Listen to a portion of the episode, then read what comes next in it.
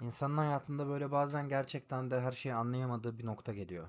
Yani bazen her şeye çok vakıf hissediyorsun ve gerçekten de anlayabileceğini düşünüyorsun. Hani bu noktadan sonra o kadar fazla tecrübe edindim ki her şeyi anlarım. Her şey bundan sonra benim için okey. Yaşam benim için eskisi kadar zor olmayacak. Eskiden çok zorlanıyordum. Eskiden gerçekten de içimde sürekli olarak hiç geçmeyecek bir şey hissediyordum. Ama artık öyle değil. Artık gerçekten de hayatıma devam edebilirim. Bir şeyleri anlayacak kudrete sahibim. Dediğin bir an geliyor. Bu benim için 25 yaşında gelmişti öncelikle. 25 yaşına geldiğim zaman gerçekten de hayatta artık anlayamayacağım, çözemeyeceğim şeylerin olmayacağını düşünüyordum. Her şeye vakıf olduğumu düşünüyordum. Benim için okeydi yani. Bu bundan sonra bu şekilde devam edecekti. Gördüğüm her şeyi anlamlandırabilecektim. Her ne kadar uzaktan anlaşılmaz, abstrakt ya da karanlık geliyordu olsa ben bunu yapabilecektim. Öyle olmadı. O süre uzun sürmedi. Uzun bir süreç olmadı benim için. Ve o noktadan sonra her şey kötüye gitti diyebilirim yani. Gerçekten hiçbir şey anlamadım mı? İnsanlarla ilgili hiçbir bilgim olmadığını ve bu bilgi hiçbir şey olsa bile yani bir bilgim olsa bile bu bilginin gerçek hayatta kullanılamayacağını fark edince çok büyük bir terör yaşadım diyebilirim. Çünkü teoride ne kadar iyi olursan ol pratiğe dökemiyorsun ve pratiğe dökemediğin hiçbir şeyi kullanamıyorsun gerçek hayatta. Bu benim için üzücü bir gerçekti. Ve ben çok uzun bir süre bunun ben çok uzun süre bu terörize olma durumunu üzerimden atamadım. 25 yaşım zordu. 25 yaşım zordu. 25'ten sonra açıkçası yani çok bir şey hatırlamıyorum. Çünkü genel olarak alkolle çok içli dışlı geçirdiğimi söyleyebilirim. 25'ten sonraki 26'ya, 27 hatta 27'ye giden dönemi. Kendime, bedenime çok fazla zarar verdim. Ruhuma da zarar verdim bence. Ve o noktadan sonra hep alkolle bir sıkıntılı bir ilişkim oldu. Çünkü bir şeyleri anlamayı yani şöyle söyleyebilirim. Hayatta sürekli olarak bir şeyleri anlamlandırmaya çalışmak yorucu ve bu yoruculuk bir noktadan sonra insanda omurga bırakmıyor. Ya bir şeyleri gerçekten de değiştireceksin ya daha fazla ve daha iyi anlayabilmek için daha fazla kudretlenmeye çalışacaksın. Ki bu sadece öğrenmekle oluyor. Araştırmakla oluyor. işte kitap okumakla ilgili oluyor. Daha fazla data edineceksin ki sen bu dataları işle ve işlediğin şeyleri pratiğe dök. Çünkü sadece data edinmeyle de olmuyor. Sadece ekrandan yaşayamıyorsun hayatı. Gerçek durumlar içinde kendini gerçek durumlara sokup fiziksel dünyada gerçek durumlara sokup bu durumların üzerinden daha sonra hareket etmen lazım. Ve bir takım tecrübeleri tekrar bilgiye dönüştürmen lazım ve daha sonra bu bilgiyi tekrar yani hiç bitmeyen bir spiral bu. Yukarıdan baktığın zaman zamanın tek düzeliğini kendi içine alan ve kendine göre yorumlayan bir spiral. Ve bu ağır geliyor, bu kolay değil, bu yorucu, bu üzücü, bu kırıcı. Çok nadiren mutlu ediyor insanı. Çok nadiren tatmin olmuş bir şekilde ayrılıyorsun. Çünkü bu, bu sürecin sonunda küçük vahdeti ifşa anları görüyorsun kendinle ilgili. Hem kendinle ilgili hem diğerleriyle ilgili hem anlamlandıramadığın şeyleri bazen tekrar yeniden yorumluyorsun. Tekrar anlıyorsun. Bu sana bir kudret veriyor ve bu kudretle birlikte egon şişiyor ve daha belki de insanlarla ilgili peşin yargılı oluyorsun, ön yargılı oluyorsun. Ama işte insan öyle bir şey değil. Sen sabaha kadar yargı yap. Sen sabaha kadar çok iyi bildiğini düşün. Sabaha kadar her şeyle ilgili görüp geçirdiğini düşün. Hiçbir zaman tecrübe realitede sana o güven ortamını sunmuyor. Herkes seni şaşırtabilir. Herkes sana yalan söyleyebilir. Bazen sana yalan söylendiğini bilirsin ve buna rağmen inanmaya devam edersin ve buna hayat deyip geçiyorsun genelde. Amerikan Psycho'da eee, çok güzel, çok sevdiğim bir replik vardır. Eee, filmin sonuna doğru eee, Patrick Bateman itirafının hiçbir anlamı olmadığını söyler. Kendiyle ilgili bir takım şeyleri çözmüş gibi bir monoloğa girer. İzleyiciye doğru bir monoloğa girer. Fakat aslında daha sonra bu itirafın hiçbir anlamı yoktur. Biraz insan ilişkileri de öyle. Sen sabaha kadar karşındaki insana istediğin gibi, istediğin şekilde anlat, içini dök. Eee, hiçbir zaman seni senden çok anlayacak bir insan hiçbir zaman olmayacak hayatta. Bu bir realite, bu kabul etmemiz gereken bir realite. Bunun dışında bu objektif bir realite. Hiçbir zaman ne annen, ne baban, ne kardeşin, ne kankan, ne sevgilin, ne aşık olduğun kişi kimse seni senden iyi hiçbir zaman anlayamayacak. Bunu bunun bu kabullenişte çok büyük bir, çok eee, görkemli bir yalnızlık var. Bunu kabul ediyorsun ve bundan sonra evet diyorsun yani bu böyle, böyle devam edecek bundan sonra ve kimsenin beni anlamasına ihtiyacım var mı? Çünkü herkesin şüphesiz anlaşılmaya ihtiyacı var. Ben şu anda saat kaç? Saat 1. Ee, bir saat önce Twitch'te yayın yaptım. MasterChef. İnanılmaz güldük, inanılmaz eğlendik. Her şey çok güzeldi. Çok böyle çok e, bağlantılı hissettim bir sürü şeye. İzleyicilerle birlikte, e, arkadaşlarımla birlikte o yayın yaparken. Fakat şu anda o bitti ve ben şu anda tekrar çok büyük bir anlaşılma ihtiyacı içinde olduğum için bu podcast'i kaydediyorum dinleyen insanlara. Kör karanlıkla ilgili çok fazla mesaj atıyorsunuz, çok fazla konuşuyorsunuz. Ee, kendinize çok yakın bulduğunuzu söylüyorsunuz. Belli ki sizin de benim gibi anlaşılma dertleriniz var. Anlaşılma derdiniz var. Ve buradan sizinle tek taraflı bir bağlantı gibi oluyor. Fakat Instagram'dan yazdığınız çoğu şeyi de okuyorum. Ee, cevap verebilecek durumdaysam veriyorum. Ama işte bazen tabii ki çok fazla böyle e, hayattaki sıkıntılarını anlatan insanlar var. Spesifik olarak bir sıkıntıya e, çare üretmem ya da hiçbir durum olmadığım durumun içinde bir şeyle ilgili yorum yapmam doğru değil. Kendimi de bu konuda kesinlikle e, haklı bulmam. Ya da birisi yorum yapsa yine onu da haklı bulmam. Evet ama konudan çok kopmadan şunu söyleyebilirim. Anlaşılmak bir ihtiyaç ve bunu hiçbir zaman hayatın boyunca hayatta kaldığın süre içinde elde edemeyeceğini görünce çok e, görkemli bir yalnızlık yaşamaya başlıyorsun. Ben bunu kabullendim. Evet.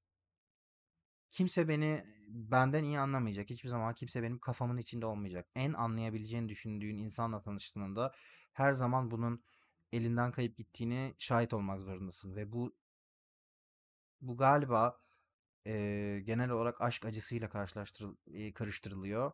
Ama hayır. Bütün hikayeler sende bitiyor, sende başlıyor. Hiç başka insanlarla alakalı değil. Ee, sürekli olarak sen kendi kayıp yarını arıyor gibisin. Bütün insanlarda kendi yansımanı arıyorsun.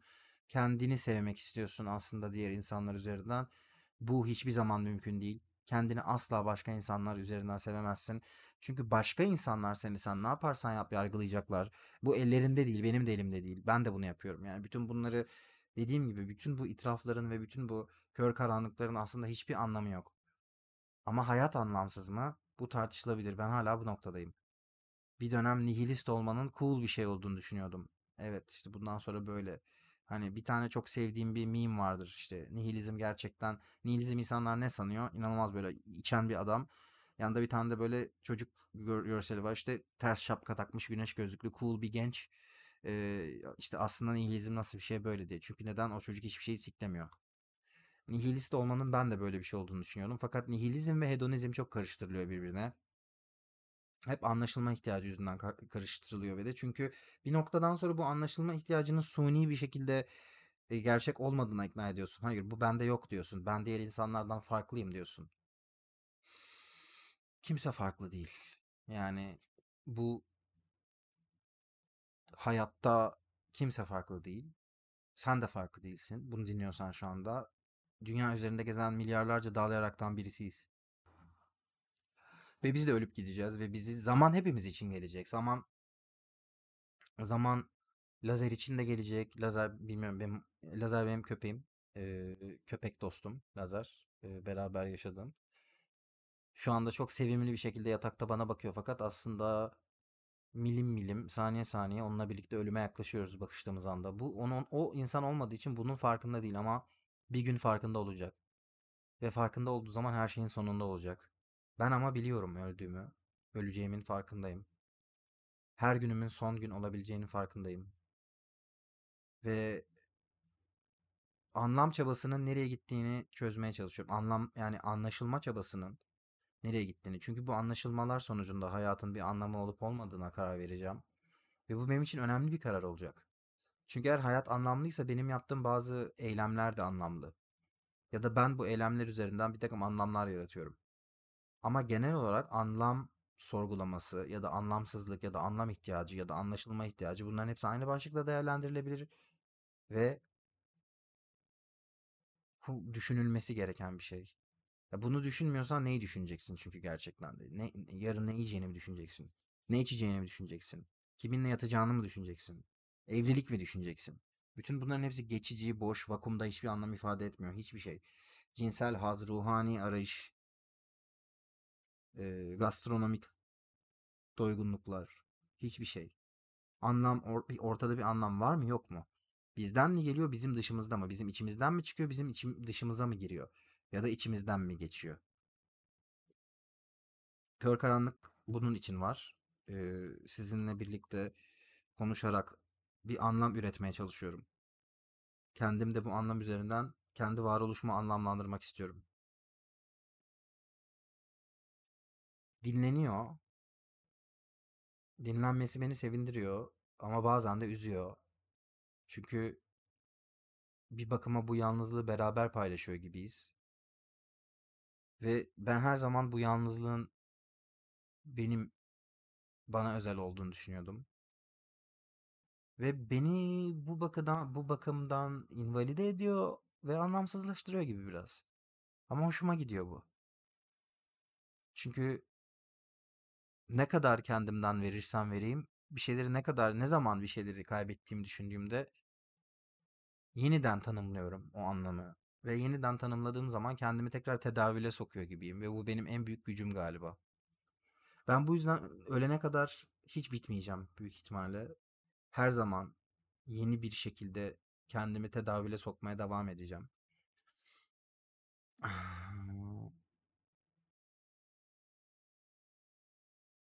Sizi sizden başka kimse anlayamayacak. Sizin kendinizi anlamanız, herkesin kendini anlaması bence çok önemli. Fakat şuna da çok saygı duyuyorum. Kendimi anlamak istemiyorum noktasına da çok saygı duyuyorum. Ve alkol burada biraz devri. Bu alkolle ilgili bir konuşma olmayacaktı aslında ama neden alkol kullanıyoruz? Neden unutmak istiyoruz? Çünkü benim kendimi anlamaya ihtiyacım yok dediğin an bir şeylere sarılıyorsun hayatta. Bu bir oyun olabilir. Bu bir insan olabilir. Bu alkol olabilir. Bu benim için alkoldü. Ve her zaman inanılmaz ve ve hep şeyin sonucunda tekrar alkole sarıldığımı gördüm. Ee, bir insanın gerçekten de tam anlamıyla benim kafamın içinde olduğunu inandığım zaman kendi kendime inandırıyorum bence bunu. Ee, genelde karşımdaki insanla ilgisi olmuyor bunun bence. Ee, ve en sonunda bunun ayrıdığına varıyorum. Evet diyorum yani bu en, bu mesela bir keresinde bu 5 sene sürdü. Bazen 2 2 gün sürüyor, bazen 3 ay sürüyor. Bu değişiyor süreci. Yaşadığın şeyin e, senin ne kadar kafanın içinde yer ettiğiyle alakalı.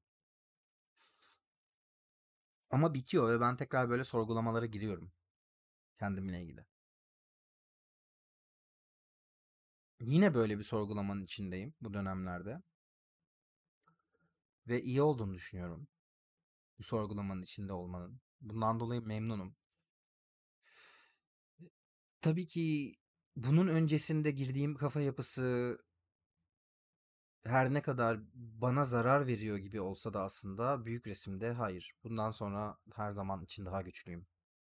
Bundan sonra bir daha mesela daha tecrübeliyim. Pratiğe dökebilecek miyim bunu göreceğim. Dökmek istiyorum.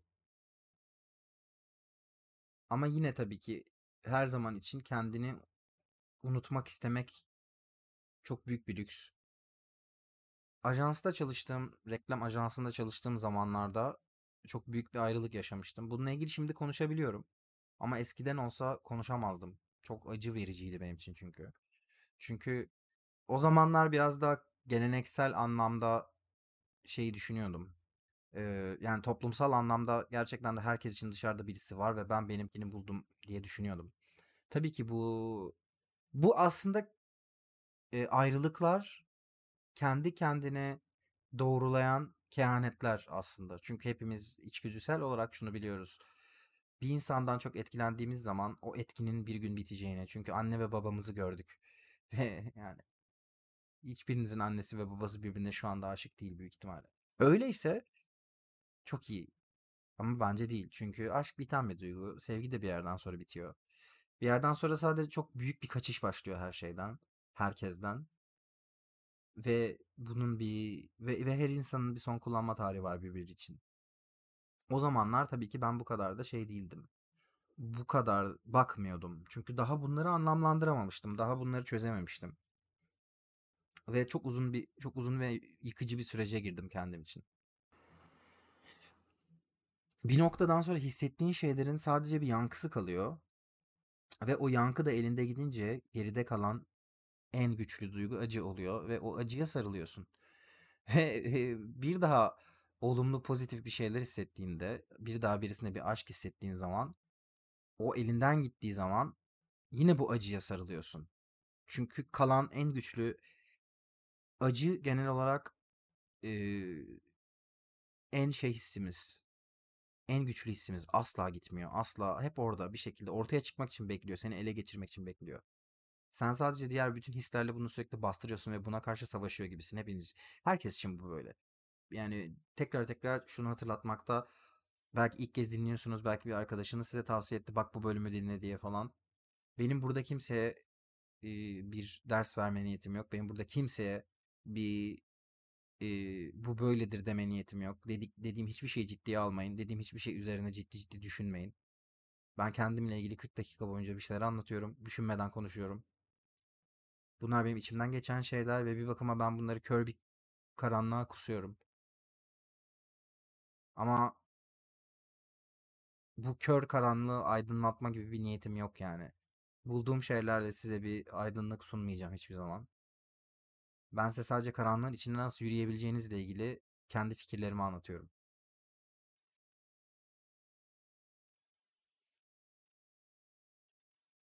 Ve buna sarılıyorsun. Acı, acıya sarılıyorsun. Tekrar, tekrar, tekrar, tekrar, tekrar. Elinde kalan şey bu oluyor. Ee, saplantılı ruh hallerine girmek e, genel olarak kolay. Ve saplantılı ruh hallerine girebiliyorsun bazen insanlarla ilgili. Ama işte bunun bu herkesin başına gelir az çok. Ee, kendi iç, ya tabii ki başka bir insanı rahatsız edecek şekilde değil de kendi içinde kendini rahatsız edecek şekilde. Ne yapıyor şu anda? Beni düşünüyor mu? Ben onun hayatında ne kadar büyük bir yer kapladım, kaplıyorum. Yıllar sonra bana bakıyor mu? Ee, ben dediğim gibi bu ayrılığı yaşadığımda artık hiçbir şeyi anlamlandırmak istemiyordum. Hiçbir şeyi anlamlandıracak gücüm yoktu ve tekrar ayağa kalkamıyordum ve alkol daha kötü yapıyordu her şeyi. O zamanlar tabii bir yani alkol problemi gibiydi artık yani sadece böyle oturup da arkadaşlarla içiyoruz ya da üzgünüm içiyorum gibi değil de yani uyanıyordum. Yani tabii bütün bunlar tekrar tekrar diyorum 2015 yılında falan olan şeyler. Ee, artık üzerinden 5-6 sene falan geçmiş. Ama yani kalkıyordum ve sabah işe gitmek için, evden çıkmak için, diğer insanlarla iletişim kurmak için içiyordum. Yanımda matara taşıyordum, içiyordum. Kahve koyuyordum, içine alkol koyuyordum. Yani ve işte bunu çok böyle diğer insanlar seni eleştirmesin, diğer insanlar seni yargılamasın gibi gizli gizli yapıyorsun. Ve ayık davranıyorsun ama asla değilsin aslında falan. Yani içten içe kendine inanılmaz derecede uyuşturuyorsun ve ve ve ve gün içinde bu şekilde küçük küçük e, içişlerle küçük küçük içişlerle kaçıyorsun ve akşam eve geldikten sonra işte o zaman dostum o zaman aman tanrım kim seni durduracak hiçbir şey yok. Hiçbir şey yok seni durduracak ve iki şişe şarap içip uyuyabiliyordum. En son noktada öyleydim. İki şişe şarabı yan yana koyuyordum. Ve tabii bir de şey vardır. Şişeden içmek diye bir şey vardır artık. Bardak falan çünkü kullanmıyorsun yani. Sadece o bünyene ne kadar kısa zamanda ne kadar alkolü zerk edebilirsin ve ne kadar tabii ne kadar zamanda unutabilirsin her şeyi. Çünkü üzerine düşünmek istemiyorsun. Üzerine düşündüğün an çok üzülmeye başlıyorsun ve bu üzüntüden kaçıyorsun. Bu üzüntüyü sürekli olarak bir def ediyorsun. Bu üzüntüyü sürekli olarak bir hayaletliyorsun falan. Ghostluyorsun. Yani e, ve daha da büyüyor içten içe her şey ve bunlar bir noktadan sonra problemlere dönüşüyor. Belki bunlar uzun yıllar çözemeyeceğin problemler. Belki bunlar bir sonraki ilişkinde karşına çıkacak problemler. Belki annenle babanla olan ilişkine yansıyacak şeyler. Çünkü bir prototip olarak onları sorumlu tutacaksın bazı şeylerden. Çünkü onlar seni bu dünyaya karşı koruyamadıkları için her zaman insanın ilk reaksiyonu anne ve babaya içten içe kızmak oluyor. Çünkü hepimiz aslında onların annelerimizin ve babalarımızın en kötü ve en iyi yanlarını alan ve bu dünya üzerinde gezen gölgeleri gibiyiz onların bir yere kadar. Onlar bunu söylemek çok üzücü, çok kırıcı ama tam olarak annemiz ve babamız, ebeveynlerimiz öldüğü zaman yaşamaya başlıyoruz. Belirli idealler üzerinde tutul, tut- tuttuklarını hissetmesek bile biz kendimizi bu ideallere, bu kalıplara sokuyoruz çünkü. Alkol yerine başka şeyler kullananlar da var. Yani uyuşturucu kullananlar var. Ee, seks yapanlar var sürekli. O da bir kaçış. MMORPG'ye girenler var. Yani bunun bence e, pek çok formu var zaten. Buradaki ana konumuz alkol değil. Ben kendim alkol üzerinden bir şablon çıkarttım. Çünkü gerçekten başa çıkamayacağını çıkamayacağım ve kesin kendimi anlamak istemediğim zamanlarda buna başvuruyorum. Ee, şu anda böyle bir dönem içinde değilim. Böyle bir dönem içinde olacağım noktalarım oldu.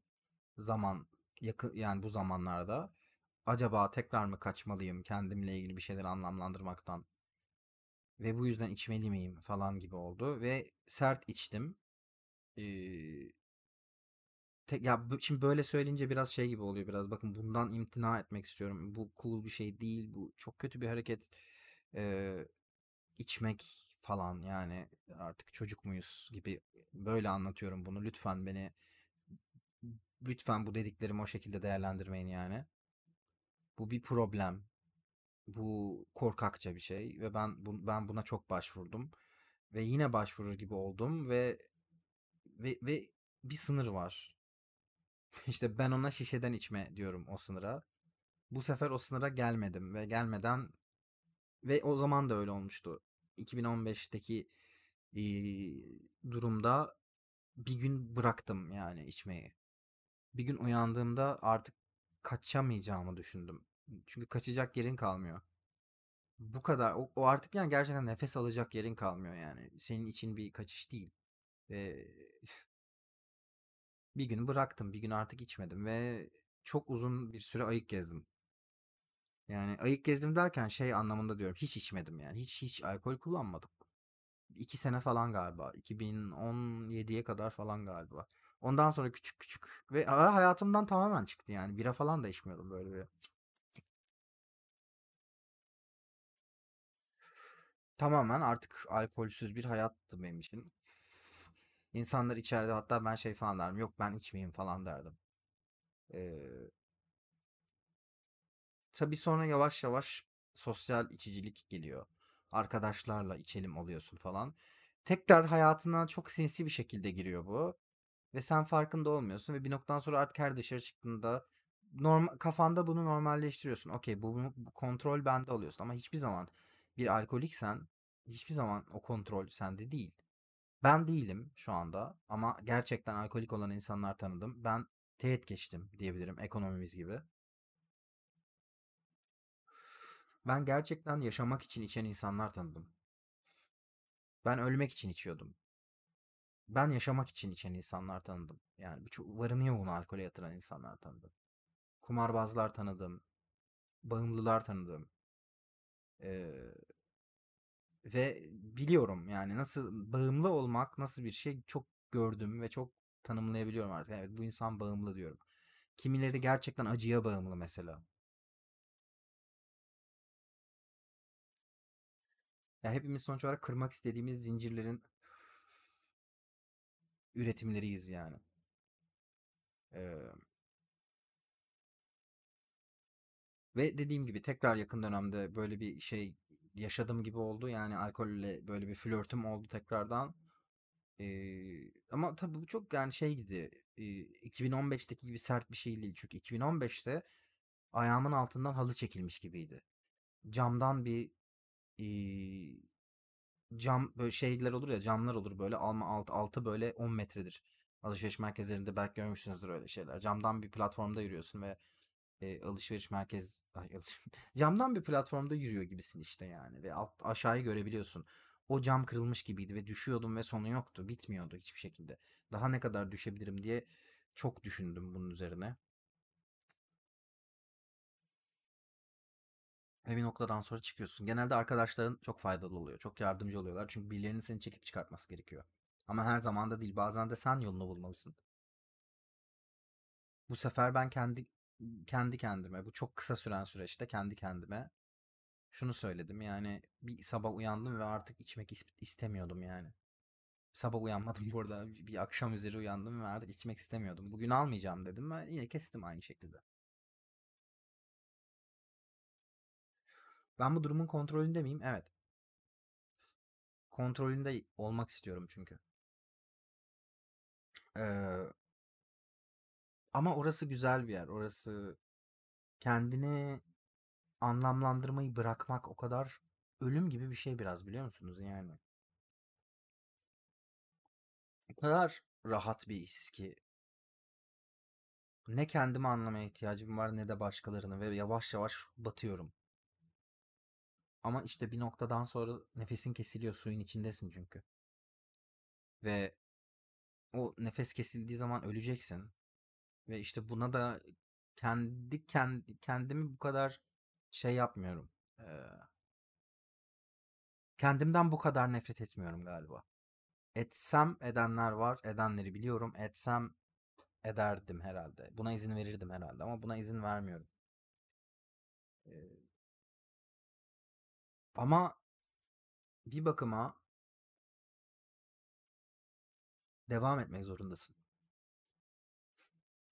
Devam etmek zorundasın. Çünkü yarın başka bir şey olacak.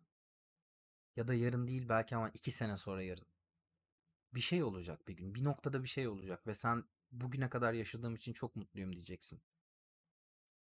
Hatırlıyorum böyle bir anı 2017 yılında ya da 2016 yılında yaşadım galiba böyle bir anı.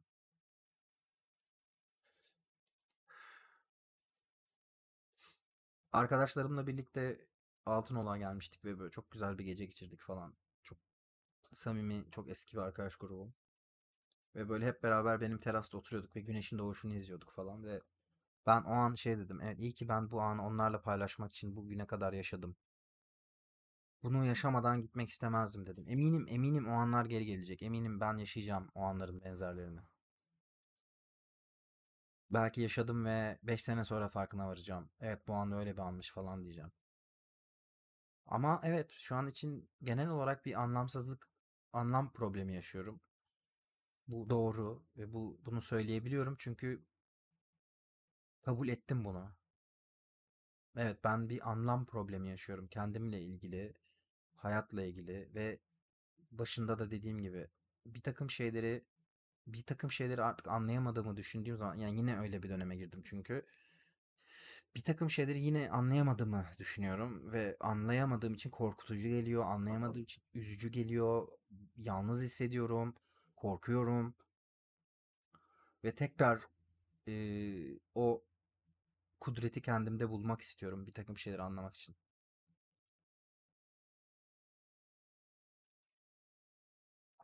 Ama hazırım, anlamaya hazırım, anlamak istiyorum. Burada olmak istiyorum bunun için. Ve günü gelecek anlayacağım bazı şeyleri. Ya da belki de her şeyi anlamam gerektiği, anlamamam, her şeyi anlamak zorunda olmadığımı anlayacağım ve tamamen özgürlüğü bulacağım bu sayede. Çünkü benim için hayatta tek önemli bir şey var. Hatta bunu bugün babamla konuşuyorduk. Ee, şöyle bir şey oldu. Askerlik, beni izleyenler biliyordur belki. ee, hep ertelediğim bir şeydi. Yani çünkü benim özgürlüğümle ilgili ciddi anlamda problemlerim var. Hiçbir zaman kendimi özgür hissedememekle ilgili. Bunu eskiden maddi e, bir noktaya çekiyordum. Yani evet paranın senin için metalaşması özgürlüktür diyordum. Fakat yetişkin oldum ve kendi paramı kazanmaya başladım ve bir noktadan sonra istediğimi istediğim zaman yapabil bir noktada şeydi mesela istediğimi istediğim zaman yiyebilmekti. Ve çok kilo aldım. Ee, ve bu özgürlük değilmiş yani. Bir noktadan sonra istediğim yere gidebilmek oldu ya da istediğim kişiyle olabilmek oldu. Bu da değilmiş. Ee, para metalaştı. Yani çok param olduğundan değil ama yani artık benim için bir anlam ifade etmiyor bir noktadan sonra. Çünkü yani istediğini yiyorsun, istediğin yere gidebiliyorsun, istediğin zaman istediğin kişiyle olabiliyorsun. İstediğin şeyi alabiliyorsun. E yani sonu son şey yani yarın öbür gün işte araba alacağım mesela şimdi kredi çekip. Araba aldıktan sonra ne olacak? O da benim için normal işleyecek. Yani bunun sonu yok da onu demek istiyorum size yani. Hani çok param olduğundan değil. İstediğim şeyleri yapabilecek kadar param var ama yine de bu sana bir şey getirmeyecek. Sana yeni bir yeni bir bilgi vermeyecek bu sana hayatla ilgili. Ama bugün şöyle bir şey oldu. Askerlik dediğim gibi yani özgürlük benim için önemli olduğu için askerlik benim hep çekindiğim bir şeydi. Ee, gözlerim bozuk benim. sekiz buçuk sekiz buçuk ikisi de. Fakat yani işte çürük alabilecek miyim, alamayacak mıyım derken bu korkuyla kendi kendimi yedim. Ee, işte en sonunda işte son dört gündür askeri işlemlerle uğraşıyordum ve askerliğe elverişli olmadığımı söylediler. Bugün resmen bütün işlemler bitti ve askerliğe elverişli değilim artık gitmeyeceğim. Ee, bu atmam gereken somut bir adımdı. Bunu öğrenmek yani. Gidecek miyim, gitmeyecek miyim çünkü. Hayatta bazı çok bazı bazı çok somut realiteler var hayatta. Bunları aşmadan e, bilmiyorsun ne hissedeceğini. Babam bana bu konunun dışında tamamen bu konunun dışında tamamen şunu sordu. Askerlikle ilgili konuşmuyorum şu anda. Bunun babamla biz çok muhabbet etmeyiz. İkimiz de şey insanlarız. Beraber zaman geçirirken yani yan yanayken bile konuşmayan insanlarız. Bana çok benzer çünkü babam. Ee, bana sadece şunu sordu bu konudan bağımsız bir şekilde. Kendini özgür hissediyor musun dedi. Benim için önemli olduğunu biliyor bunun. Evet dedim. Evet. Çünkü bu noktadan sonra yapacağım her şey benim için yeni. Bilmiyorum anlatabildim mi şu anda demek istediğim şey ama bu noktadan sonra benim için yapacağım her şey yeni. Ve yeni bir anlam yolculuğuna çıkmaya hazırım galiba kendimle ilgili. İlk kör karanlık bölümlerinde çok kayıp bir noktadaydım. Hala öyleyim. Ama en azından gideceğim yeri biliyorum. Nasıl gideceğimi bilmiyorum sadece. Belki cevabı ararken başka bir şeyle karşılaşacağım ama şu an için çizdiğim rota üretmek üzerine ve sadece podcast ya da Twitch ya da sadece dijital olarak da değil. Dijital üretim çok güzel bir şey ve ben buna yıllarca devam edeceğim. Öyle ya da böyle. Fakat ben çok uzun zamandır resim yapmıyorum. Ee, çok uzun zamandır yapmıyorum. Ve ben sanat okumuş bir insanım ve hayatı boyunca çizmiş, resim yapmış bir insanım. Ve bugün itibariyle tekrar resim yapmaya başlıyorum. Kendim için yapmak istiyorum. Aslında bunun için bayağı bir heyecanlıydım ama bekletiyordum. Ekipmanlarımı falan aldım. Ee, bütün ekipmanlarımı yeniledim. Yağlı boyalarımı yeniledim. Fırçalarımı yeniledim. Ee, ve yeni şeyler. Bir, bir keresinde şöyle bir şey demişti bana bir arkadaşım. Sadece karanlık şeyler tablolarımdan bahsediyor. İşte görenler vardır genelde işte bazen storylerde de oluyor. Arka planda hep benim yaptığım o şeyler onlar. Hep karanlık şeyler yapabiliyorsun sadece demişti. Gerçekten de güzel bir şey yapmaya çalıştığım zaman tutmuyordu ama karanlık şeyler yaptığım zaman çok gerçekçi oluyorlar gibiydi. Ve ben çok bundan bir noktadan sonra nefret etmeye başladım. Sadece bunu mu yapabiliyorum diye. Ve çok uzaklaştım resimden o yüzden. Ama bana iyi hissettiriyordu. Sanki o içimdeki çözemediğim şeyleri bir şekilde daha somut hale getiriyordu benim için. Ve bu somutluğa hayatımda ihtiyacım var ve bu yüzden resim yapmaya ihtiyacım var. Ve bu somut şeyleri görüp bir takım şeyleri tanımlamaya ihtiyacım var kendimle ilgili ve o zaman gitmem gereken yeri de bileceğim gibi hissediyorum. Bu çalışır mı emin değilim. Ama daha önce çalışmıştı. Bu çalışmaya da bilir. Belki başka bir şeye ihtiyacım vardır. Belki ama kesinlikle şundan eminim. Kimsenin birisine ihtiyacı yok. Hepimizin bir şeylere ihtiyacı var ama birisine ihtiyacımız yok. Birisiyle olmakla ilgili problem değil bu. Bu birey olmakla ilgili bir problem. Çünkü seni hiçbir zaman başkaları tekrar tekrar dediğim gibi anlayamaz senin anladığın gibi. Bu yüzden kendi kendimizi anlayıp e, kendi kendimize birisi olmalıyız. Kendi kendimizin birisi olmalıyız.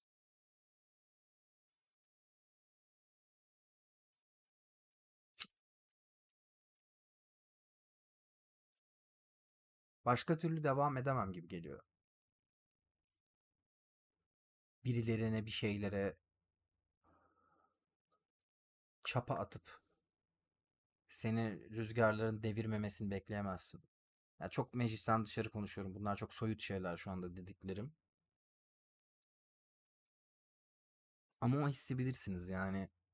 Oralarda bir yerlerde kim olduğu önemli değil. Birileri var ve işte bu insanlar benim için var. Hayır kimse senin için yok yani.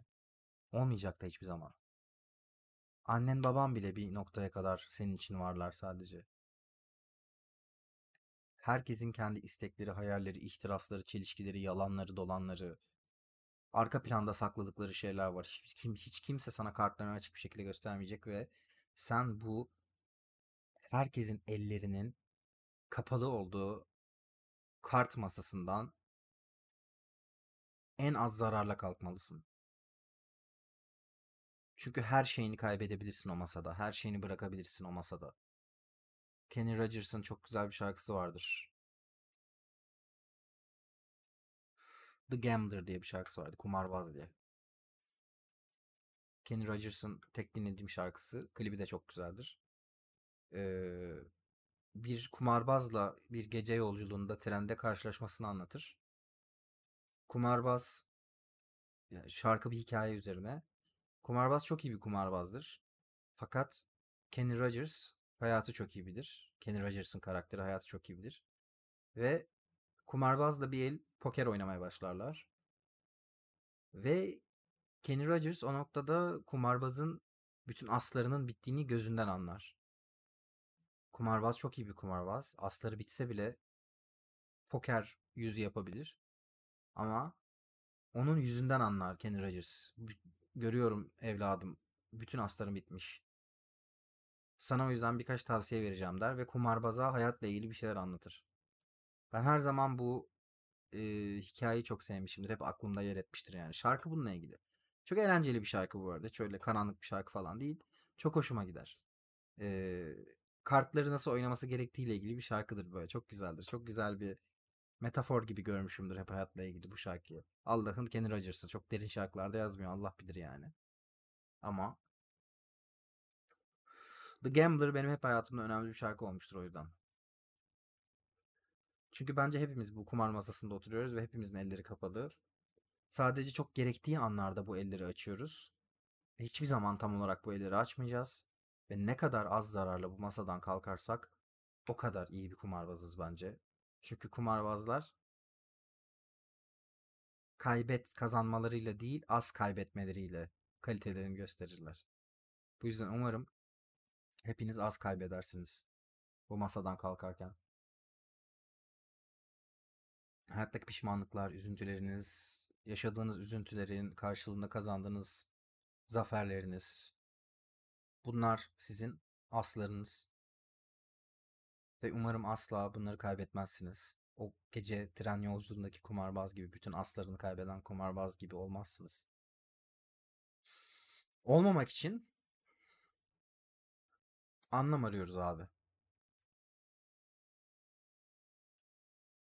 O anlamı hiçbir zaman bulamayacak olsak bile